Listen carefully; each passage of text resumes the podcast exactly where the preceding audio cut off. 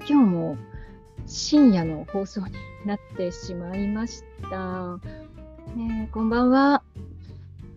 えー、本当にね、連日深夜になって、もう本当にもう定着しちゃったんじゃないかと思うんですけども、えー、今日はですね、あのまあ、昨日本当はリーダーのコーチング入門というタイトルで、まあ、コーチング系のものをね、今週はやろうと思っていたんですが、まあ、昨日ちょっと時間がなくてえ、できなかったので、まあ、今日になりました。えー、それでも今日も もう、えー、遅い時間なんですけども、始めていきたいと思います。えー、こんばんは。コミュニケーション愛の坂井美由紀です。この放送は、インストラクタースクールオンラインという Facebook ページからライブでお届けしています。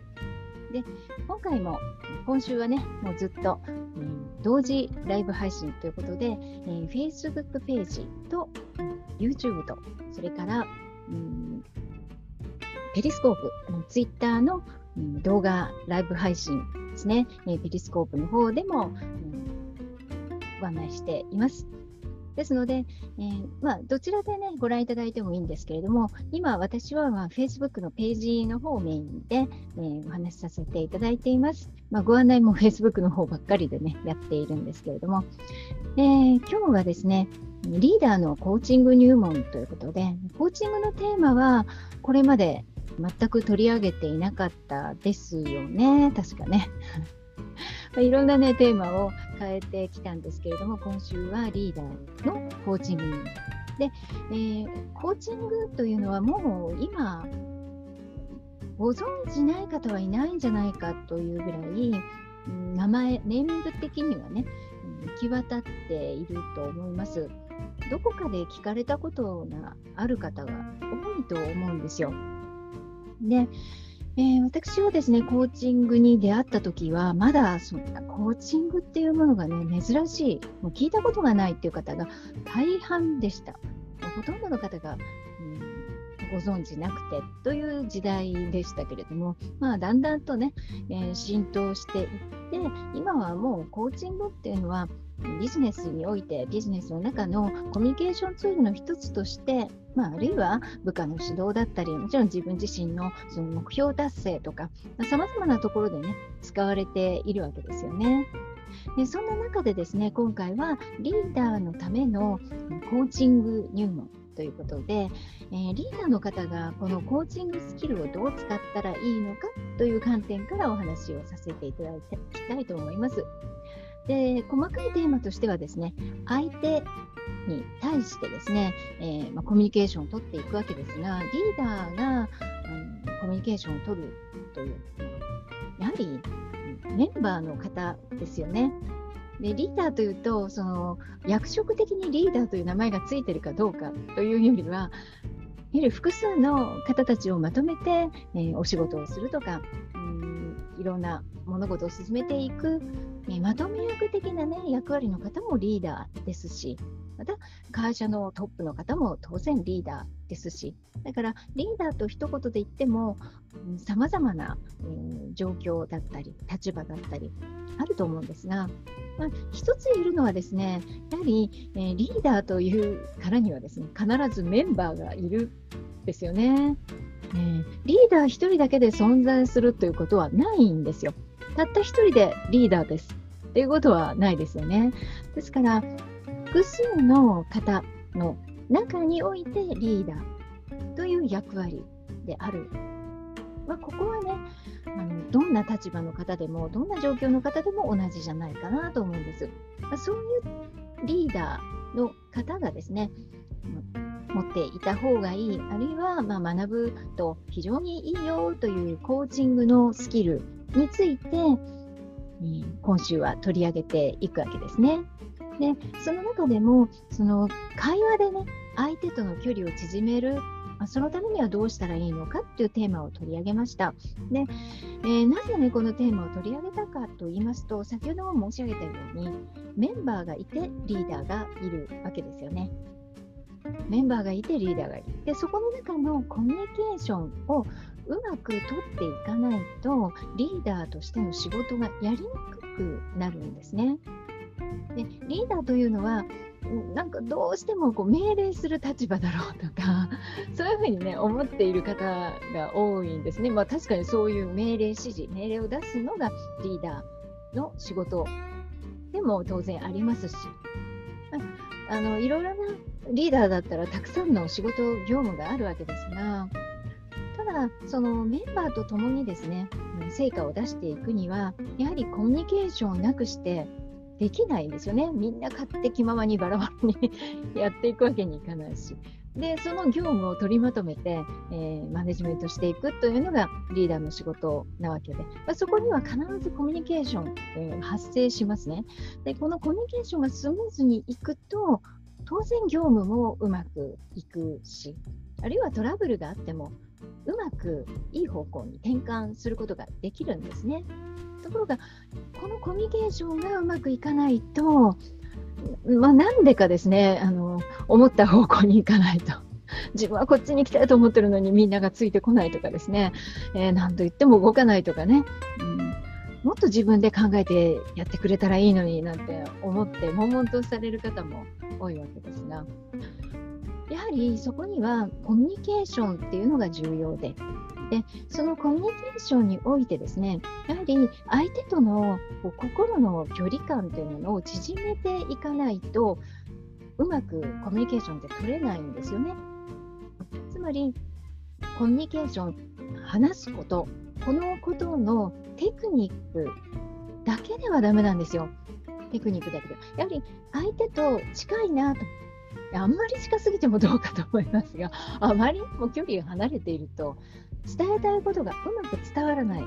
ですから、相手との距離を縮めるというのはとても大事なことなんですね。で、その相手との距離、会話でですね、どうやって相手との距離を縮めていくのかということです。これ心理的な距離ですね。え決してその 物理的な距離を縮めようというものではないですね。えーで、じゃあどうしたらいいのかということなんですけれども、まあ、そもそもそのリーダーがですね、会話をするとき、これをね、ご覧の方で、リーダーの方で会話をするときに、で、どういう目的でその会話をしようと思っているのかということを振り返っていただきたいんですね。で、考えてみたときに、その会話の目的がどんな目的なのか。これいろいろだと思うんですよ。で、えー、別にこの目的でなければいけないということはないんですが、相手との距離を縮めようと思って、えー、する会話でしたら、質よりも量を優先するというのがまず第一です。距離が離れているなと、何考えてるのかわからないってね、思うような、えー、メンバーの方、ねえー、何回説明してもね、こう思ったように動いてくれないんだよねって思うような方、まあ、なかなかこちら側もね相手の心が読めないようなそういう、えー、メンバーの方との距離を縮めるにはどうしても腹を割って話そうみたいな。方向に行って じゃあ飲みに行こうみたいな、え、方向に行く方とかね、まあ、それはそれで全然いいんですけれどもそういうこうじっくり方に行く前にですねその前に小さなコミュニケーションをたくさんするというのが大事なんです。小さなコミュニケーション。もう一言ですね。えー、どう元気してるとか、ね、今日調子はどうとか、もうそんな程度の コミュニケーションですね。うん、もちろん、おはようとか、えー、そういうあの挨拶は当然ですけれども、まあ、その時に、え目を見てですね、相手の反応を確認すると。まあ、それを続けていくことですね。ですから、1日の中で何回そのメンバーとコミュニケーションを取ったのかという回数をですね、まずチェックしてみましょう。というのが、えー、まあ、一番のポイントですね。えー、どうしてもですねし、しっかりと話したいと。ね、時間がたっぷりあればとか、いろいろ思われると思うんですが、まあ、まあ、そこまでね、いかなくても、まずはその小さなコミュニケーションを、え、頻繁にしていくと。で、このですね、コミュニケーションって言うとですね、まあ、話す会話っていうと、自分がま上司だと、あるいはリーダーだと、相手は部下なんだけど、相手は話を聞くのが当たり前と思ってたら失敗します。そうではないんです。これの目的は、相手との距離を縮める目的ですからそのための会話はやはりそのための、うん、トークでなければならないわけですよね。その時にですねその会話がまあ、振り返ってみてください。その会話、まあ、3分ぐらいの会話であっても、相手がうなずきが多いのか、それとも自分のうなずきが多いのか、どちらでしょうか。もしですね、相手のうなずきの方が多かったら失敗だと思ってください。なぜならですね、それをあなたがずっと話してる証拠なんですよね。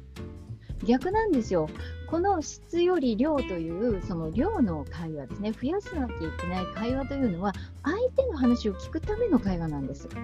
ですから、こちら側のうなずきが多いような会話がたくさん、そんな長くなくていいんですね。もう本当に30秒でもいいかもしれないです。えそれがね、たくさんあるのが大事なんです。ですから、自分の話を聞いて聞いてって、まあ、自分はこんな気持ちなんだよって、だから自分の気持ちを分かってほしいからってことで、自分の気持ちばっかりですね、話しても、距離は縮まらないんですね。当然、自己開示は重要なんですが、その前にですね、やはり、えー、もっと前の段階でやることがあります。それが、うん、質より量ということで回数をこなす、えー、小さな会話ですね。なので、えー、ちょっとね、心がけてみてください。簡単なことですよ。で、えー、それも、あの、質問とかですね、なんでしょうね、ね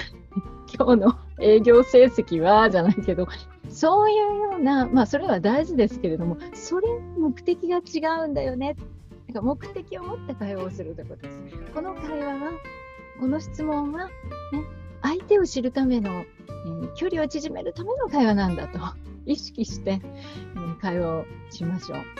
えー、コーチングというのはですね会話をコントロールするというのが重要な、えー、ものなんですけれどもやはり主導権を握っていくという前にはですね相手のその心をつかむということが必要です。そのためには自分の話を聞いてもらわなきゃいけないんですが聞く準備ができてるのかっていうとこですよね。立場上聞かざるを得ない相手ですよね。部下だったり、えー、メンバーというのは。ですから、見た目では聞いてるように見えるんですけれども、本当に聞いているのか。ここ重要ですよね。でもそれは相手が悪いんじゃなくて、やはりこちら側にも責任の一端はあるわけです。なぜかというと、コミュニケーションは両者の問題だからですね。一方的にどっちが悪いとかいいとかいうものではないんですね。努力していく必要があります。で、えー、これね、どうしてそこまで私がコミュニケーションにこだわるかというと、リーダーというのは、一番大事なことはですね、情報収集というのが肝心なんですよ。まあ、特にこれだけですね、いろんな物事が変化していく時代ですから、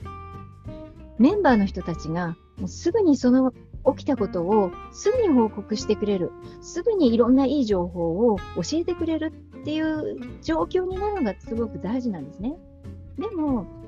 日頃からですね、そういう話ができる関係性にないと、入ってこないんですよね。ややもするとですね、非常に困った事態がこじれた時になってようやく耳に入ってくるみたいな、そんなこともありますよね。まあ、それはなぜかというと、部下からするとですね、心理的に、あ、これ言っちゃまずいんじゃないかって、あ、きっとこうやって、なんか、あの、一刀両断されちゃうなとかね、日頃からの、その、コミュニケーションがあまりないとですね、よくそういうなんか心理ハードルが高くなってしまって、特にまずい報告とかが来なくなってしまうんですね。なので、リーダーというのは、聞いて回るっていう以前にもっともっとね、あのメンバーの方たちがどんどんどんどん情報を、うん、くれるっていうんですか、あこんなことあったんですよ、聞いてくださいぐらいの 感じになるようなね、ものが理想ですよね。ね、これを教えてあげた方が絶対今回のこのプロジェクトには重要だからってもう試したことないかもしれないけど教えとこうっていうようなそんな気持ちに、ね、なるかならないかってすごく大事だと思うんですね。えー、ですから、まあ、あのコーチング入門っていうね、えー、まあ、入り口のねお話なんですけれども、まあ、そういう質よりもね、まあ、質に行く前に量ここをね、えー、やってみてはいかがでしょうかという話でした。えー、次回はですね、じゃあその質問なんですけれども、質問というかその会話のきっかけはどんなものをしたらいいのか、質問、まあえー、声かける。あるいはその相づちの仕方ですね。まあ、これ以下によってはまたですね、せっかくやろうとしてたのに、えー、プチッと切れちゃうこともありますので、えー、その辺をね、次回にご紹介したいと思います。えー、ということで、え今日はリーダーのコーチング入門ということで、会話で相手との距離を縮めるにはというテーマでお届けいたしました。いかがでしたでしょうか？もうずっと一人で話してまして、Facebook ページを全く見ておりませんでした。今から見ますのでね、申し訳ありません。えー、あ、たくさん、た、ご覧ください。ましたね。ありがとうございます。はい。あどうもありがとうございます。赤木さん、どうもありがとうございます。あ前田さんも、どうもありがとうございます。松木さんも、あありがとうございます。もうね、本当ね、こんな深夜に。多分ね、もうこれから深夜が定着しそうですね。12月にかかってきますからね。えー、やはりとね、落ち着いて話もしたいんですよね。昨日も、うぐわーって感じで。ああいうのはね、あんまりやりたくないなと思いつつも、ねまあ、今日も結構、うん、急ピッチで話しまして、すいません。ということで、まあ、今日はあのー、もう、あもう0時回っちゃいました。今日はこの辺でね、えー、終了したいと思います。皆さんもね、早くお休みになってください。で、私も早く休みたいと思います。で、えー、また明日も、えー、配信させていただきます。明日、まあ、少しでもね、早く、まあ、もういつもね、少しでも早くと思ってますので、えー、よろしくお願いします。あ、月さん、来年からは今後についてはまだ分かりません。うん。そうね。今後のことはわからない部分はいっぱいありますよね。ね一日一日を、ね、やっていくしかありませんね。もう私もね、このライブ配信もね、いつまで続くのか、あるいは続けるのか、よくわかりません。でもね、お付き合いいただければありがたいです。えー、では、これで失礼いたします。おやすみなさい。ありがとうございました。